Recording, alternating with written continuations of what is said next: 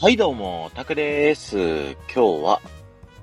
思いつかれる人になろうというテーマでお話しさせていただきたいと思います。先日ですね、あの、僕が仕事であの、ラジオ局の営業やってるんですけども、あの、番組のスタッフさんからですね、えー、AD をね、こう誰かバイトでできる子いないかなっていう相談を受けたんですよ。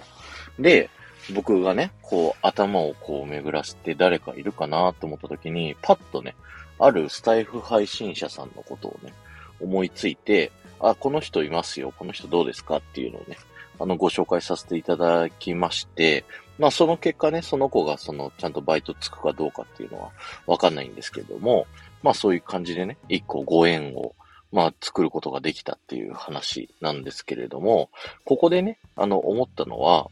こう、誰かいるってこう人を言われた時に、こう思いつかれる人になった方がいいなっていうね、風に思ったんですよね。っていうのも、こう、いざね、こういろんなチャンスだったり、仕事だったりっていうのは、もう自分だけでね、こう切り開くものじゃなくて、いろんな人にこう助けてもらいながら、こう作っていくものだっていうところだと思うんですけど、そんな中で、あ、この人だったら何とかやってくれるかもしれないとか、あ、この人だったら、あの、喜んでくれるかもしれない。それを、お話を振ったことでね。あの、っていうような感じで、その人、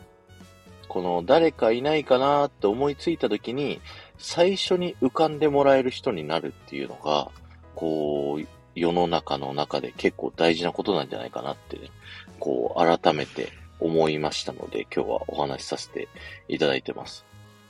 でね、じゃあ、そういう人になるにはどうしたらいいのっていうのはね、こう皆さん思い浮かぶと思うんですよ。いや、そりゃこう思い浮かんでもらえる人間になるんだったら、いや、それはなりたいですよと。だけど、どうやったらそれになれんのっていう、そんな話だと思うんですけど、僕なりのね、あの、考えをちょっとお伝えさせてもらうと、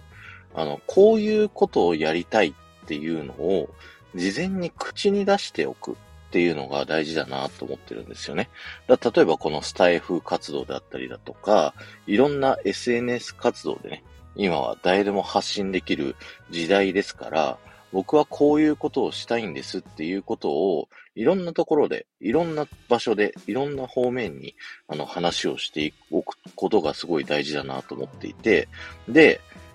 これやりたいっていうだけだとちょっと足りなくて、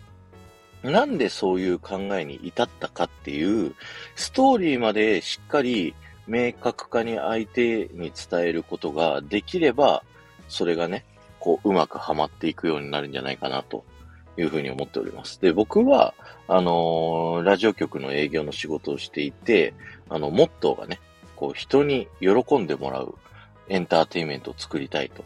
いうふうなモットーを持ってるっていうのを結構いろんな人に発信してるし、今度こういうこと考えてるんですよ。こういうことやりたいんですよっていうのを結構人に喋るようにしているんですよね。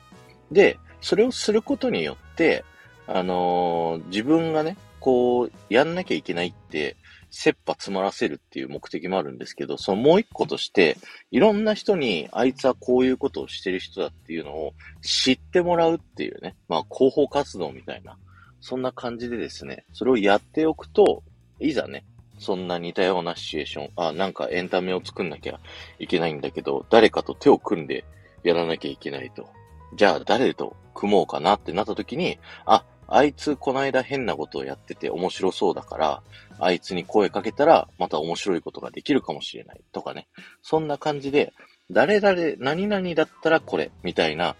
何々だったら僕、何々だったらあの人、みたいな感じで、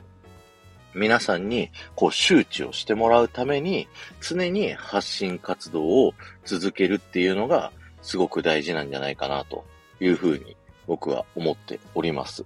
まあおかげさまでね、そういうことを続けていることによってですね、最近では結構ね、あの、なかなか会ってない人でも、あのー、めったにね、会わない人でもたまーに連絡かかってきて、あ、じゃあちょっと、あの、こういうことあるんだけど、ちょっと興味ないとかさ、そういうのを結構ね、あの、誘われるようになりまして、で、僕も結構誘われたら行くっていうね、あの、スタンスでやってるもんですから、それをホイホイやってったら、結構すごい人と繋がったみたいな。あと結構面白いことできちゃった。みたいなことがね、あの、あったりしますので、ぜひそういうことをね、あの、やっておくといいんじゃないかなと思います。皆さんもぜひ、人に思いつかれる人を目指してですね、えー、発信活動やってみてください。今日は終わりです。ありがとうございました。この放送が面白いと思った方は、ぜひいいねを押していっていただけると、僕はものすごく喜びますので、よろしくお願いします。また、ハッシュタグ、タクラジトークタップしていただくと、僕がですね、過去にいろんなフリートークお話しさせていただいてますので、そちらの方も聞いてみてください。また、えー、ポッドキャストとかでね、あの、聞いてくださっている方は、スタンド FM というアプリダウンロードしていただくと、いいねだったり、ハッシュタグだったり、まあ、コメントだったりってね、そういう機能が使えますので、ぜひ、スタンド FM から、この桜地夢が叶う場所ガイドを聞いてみてください。あとね、もうちょっと具体的にスタイフ配信者さんの誰誘ったのとか、あのー、もうちょっとここに発信するといいよみたいなのがちょっとあるんですけど、それはメンバーシップ配信でね、今日の夜にでもちょっと収録したいと思いますので、よろしくお願いします。ではまた